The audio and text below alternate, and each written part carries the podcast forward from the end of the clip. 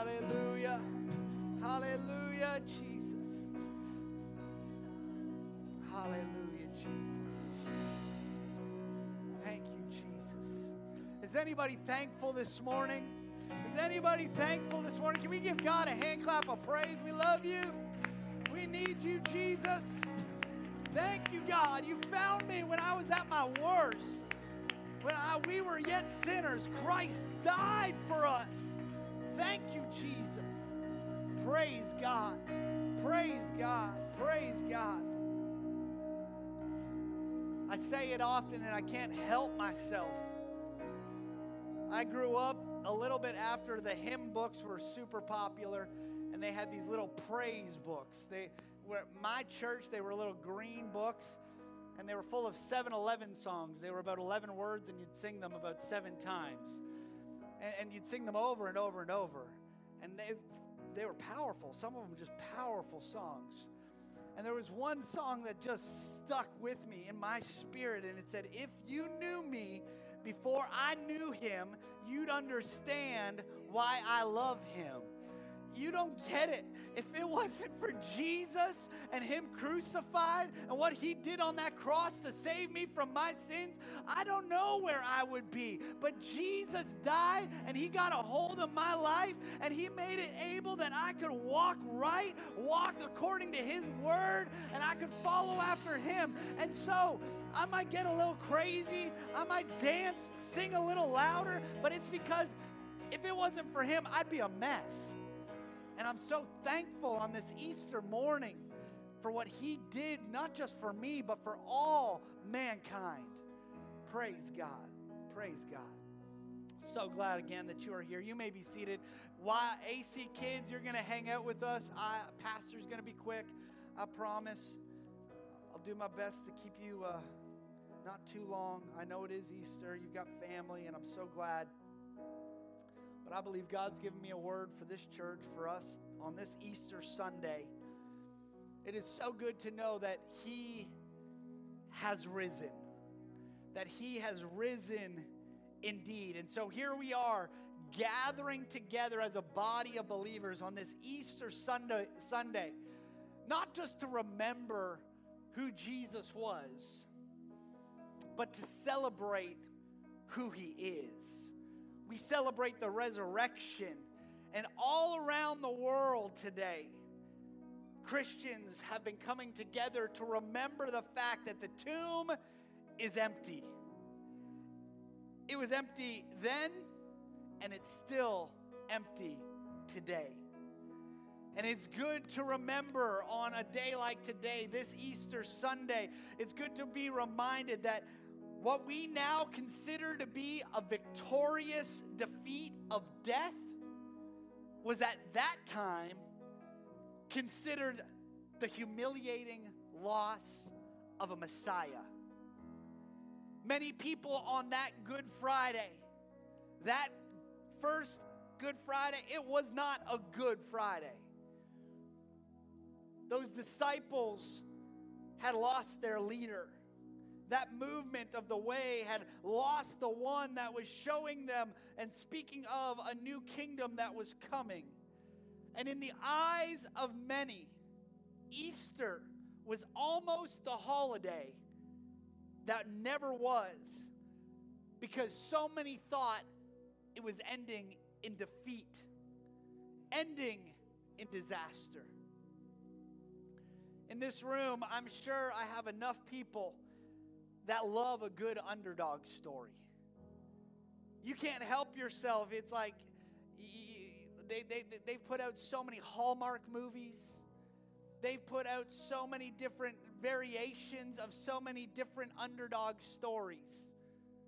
So and so wasn't able to, he, he didn't get a date to his high school prom, right? But then man, that underdog, he worked hard, he, and all of a sudden by the end of the movie, he's the hunk, right? And he's going out with that girl that dumped him in, in high school.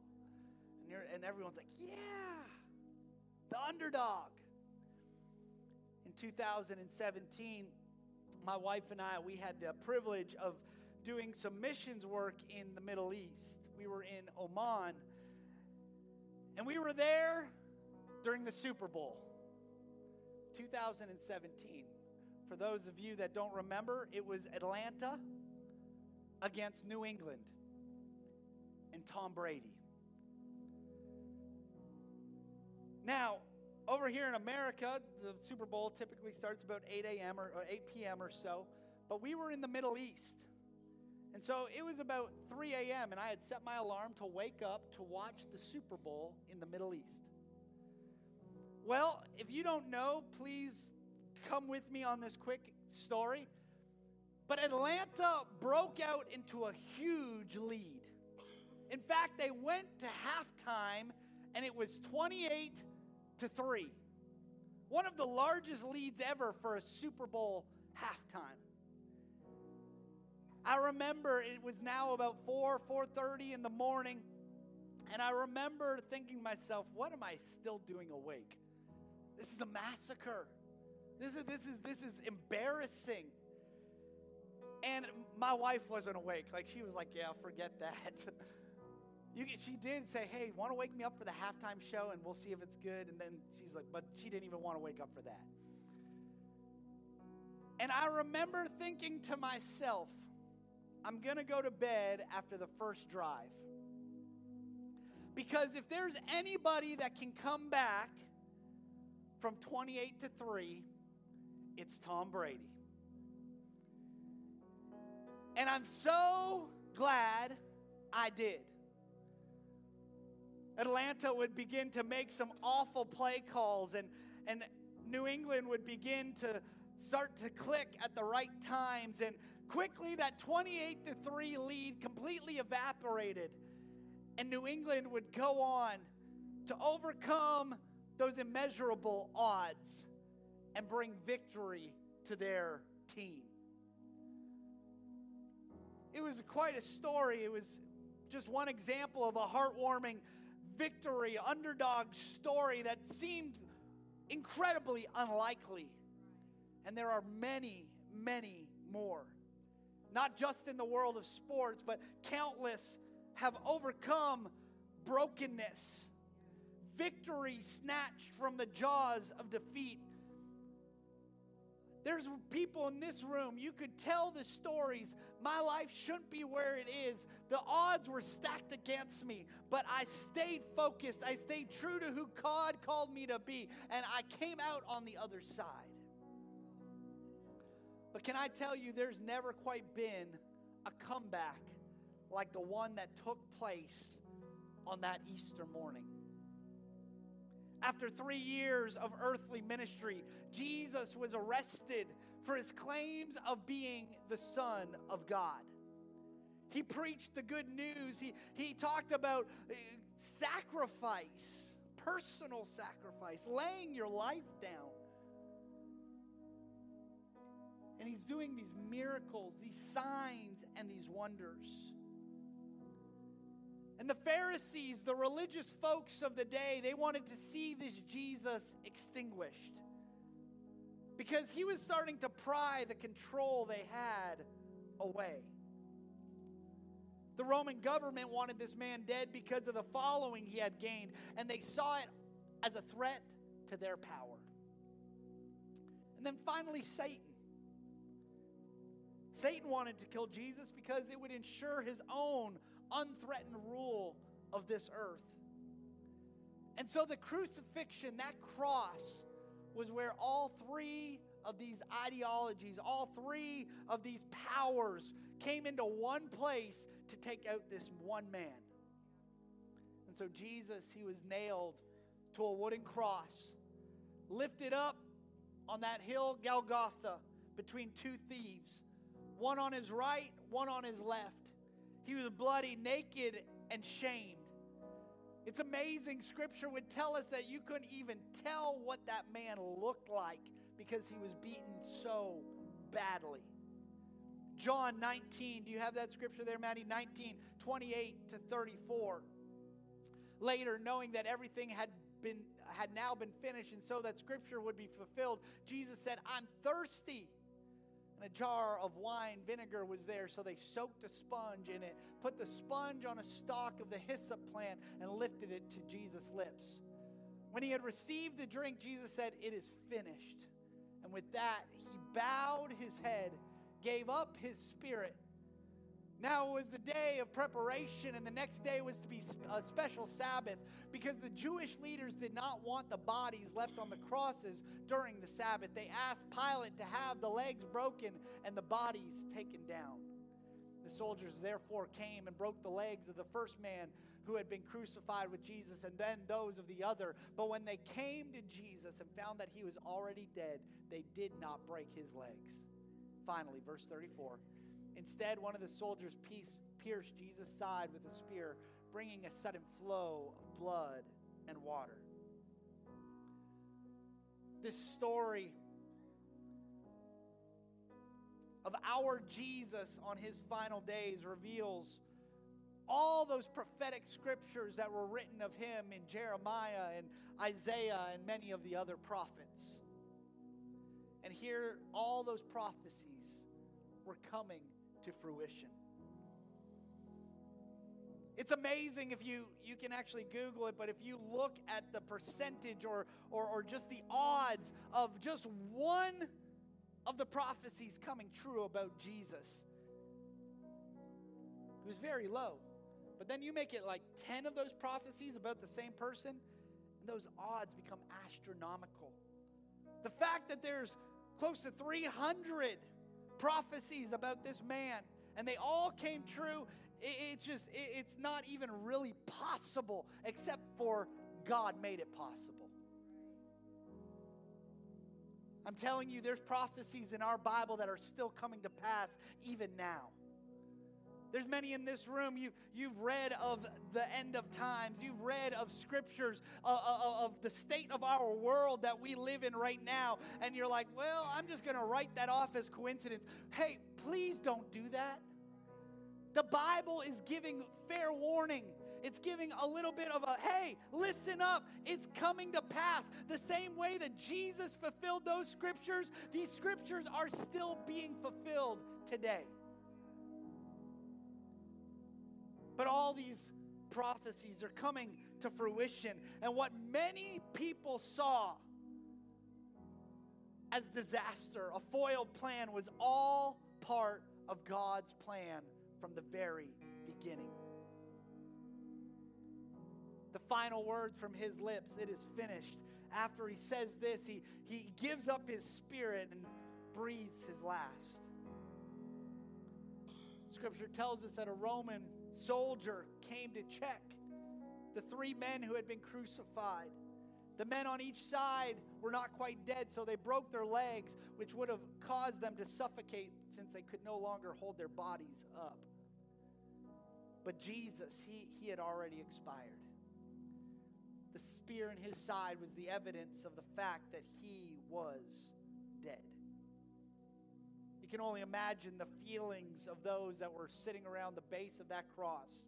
The man that they believed was the one sent by God, the one that was going to redeem mankind, that would rescue the world.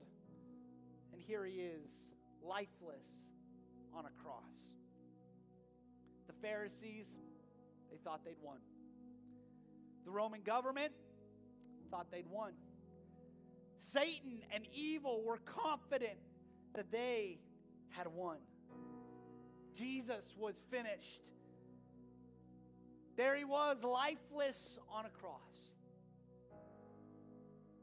It looks like all hope had been lost, and the plan that God had in place had a major setback. The beauty of Easter is that many of us today can relate to these feelings of things in life being finished, feeling like it is finished. Some of you in this room listening me, to me today know the sting of experiencing a setback in your life. Maybe it's a loss of a job or that, that, that, that has maybe brought some discouragement. Maybe it's a diagnosis that is heartbreaking and feels too big to overcome. The loss of a friendship, a loved one, or a dream all can be devastating and can feel like it's finished in our life. Can feel like a death. if you know what it feels like to be broken, ashamed, hopeless, and lost, then the story of Easter is one for you this morning. Chapter 19 of John is not the last chapter. Jesus spoke, it is finished, but that wasn't the end. The story continues for two more chapters. And when Jesus says that it is finished, what he really is saying is that he has accomplished what he had set out to do. But now things have just begun. Mankind has been redeemed and what the first Adam and how the first Adam had brought sin into the world, the second Adam had now made a way to get back to God. No matter how dark things may seem in the present, the hope of Easter is that nothing is over until Jesus says it's over. After Jesus was crucified, his, his body was laid in a tomb. And three days after his defeat, early in the morning, a woman by the name of Mary Magdalene went to the tomb to finish anointing Jesus' body. She had resigned herself to this thought. It's over. It's dead. It's game. You know, it, it was a good thought. I wish it would have panned out, but it didn't. And so she's resigned herself the hopes and dreams she had are, are now dashed. And here she is in this new world where Jesus is no longer around. But to her surprise, things are not as she ex- expected. John 20, 11 through 17. Now Mary stood outside the tomb crying, and as she wept, she bent over to look into the tomb. And she sees two angels in white seated where Jesus' body had been, one at the head and the other at the foot. And they asked her, Woman, why are you crying? Well, they have taken my Lord away, she said. I don't know where they have put him. At this point, she turned around and saw Jesus.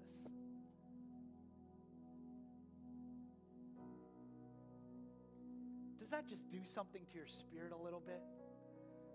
Have you been there? Find yourself in a prayer closet, you find yourself in a moment where you don't know what else to do, and there stood Jesus. But she did not realize that it was Jesus. He asked her, Woman, why are you crying? Who is it you are looking for? Thinking he was the gardener, she said, Sir, if you have carried him away, uh, tell me where you have put him, and I will get him. And Jesus said to her, Mary. She turned toward him and cried out in Aramaic, Rabboni, which means teacher. Jesus said, Do not hold on to me, for I have not yet ascended to the Father. Go instead to my brothers and tell them, I am ascending to my Father and your Father, to my God and your God against all odds. The tomb is empty. Mary believes that, that the body's stolen, but she doesn't even realize at first that Jesus is right there this whole time. Sometimes it can be hard to believe, even when we see it with our own eyes. Like New England mounting that comeback from behind against Atlanta. There's many times in comeback stories where you're like, I, I just can't even. If I if I hadn't seen it for my own self, I don't know if I could have believed it. But the truth is that Jesus, his death on the cross was not a setback like everyone thought, but instead it was a necessary work for Jesus to make a holy comeback and to defeat sin and death once and for all. Some of you feel like you are in the midst of a setback. Probably Joel Osteen said it, but the setback can be a setup for where God's wanting to take you. But we can look at our setback and feel like it's finished. But if we could recognize God is intervening, God is intertwining my story. He's making it the way He needs it to be, and I can trust Him through it all. It doesn't feel comfortable. There's nothing, very little comfortable about trusting Jesus all the time. But He brings hope, and He brings peace, and He brings joy when it doesn't even make sense to have some of those.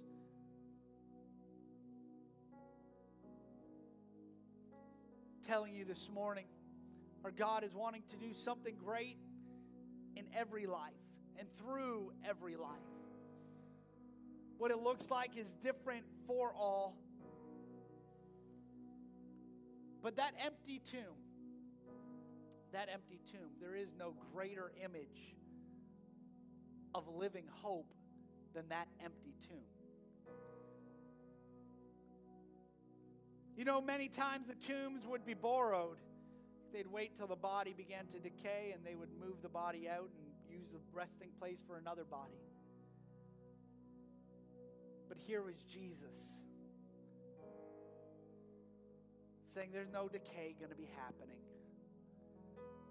there's just going to be life. The hope that we have in our Jesus is the empty tomb.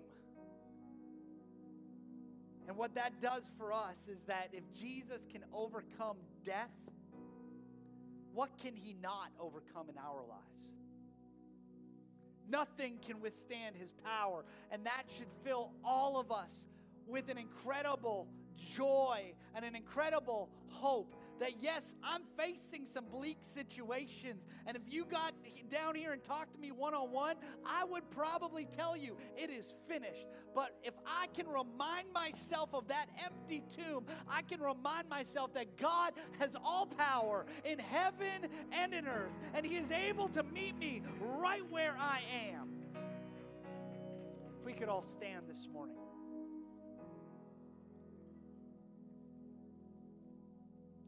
Truth is that our hope is not found in the fact that Jesus died on the cross for us. And I'm thankful for that crimson blood.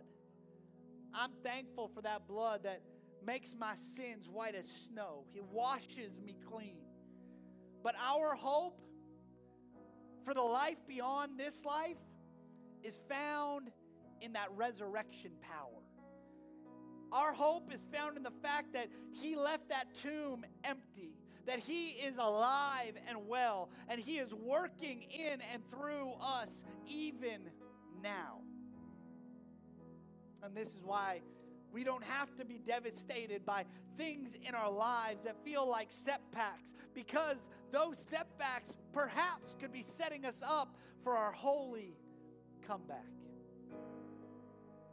First Peter 1 and 3, Peter says it perfectly as he writes to the early church about the resurrection of Jesus. Praise be to the God and Father of our Lord Jesus Christ. In his great mercy, he has given us new birth into a living hope through the resurrection of Jesus Christ from the dead. We have been given a new birth and a living hope. And Easter today I hope that it reminds you that the mercy and grace of God that has been given to each of us. We have not earned this living hope. Did you know on your best day? I know this is so hard to hear because there are some people in here you like to collect gold stars. You like to be on time every day and you like to do your work every day and you feel productive and then you go home and you put the gold star on the kitchen on, on, on, the refrigerator. But did you know scripture tells us that on my best day my my righteousness is like filthy rags? And that's why scripture tells us seek ye first the kingdom of god and his righteousness We don't deserve it on our best day. We're not able to rescue ourselves from this sin. We were not able to, to, to, to make things better and build back, you know, we never would. It was Jesus and what he did on that cross. It was Jesus in the way that he left that tomb empty. And so this morning, before we leave this place, I would love for us to come and pray together. Because there's some in here, you've been looking for that hope. You've been looking for that peace. You've been looking for that Spirit of God. You're, you're looking at some situations in your life right now, and all you can say is, hey, it's finished. It's over. I tried my best with that relationship, and it's not getting any better. I've tried my best to handle that or handle this the best way I know to do, and it's not getting any better. But this morning, that same God who came back from the dead is in this place today to meet you right where you are. To let you know that His grace is still sufficient, that His mercy is still new every morning.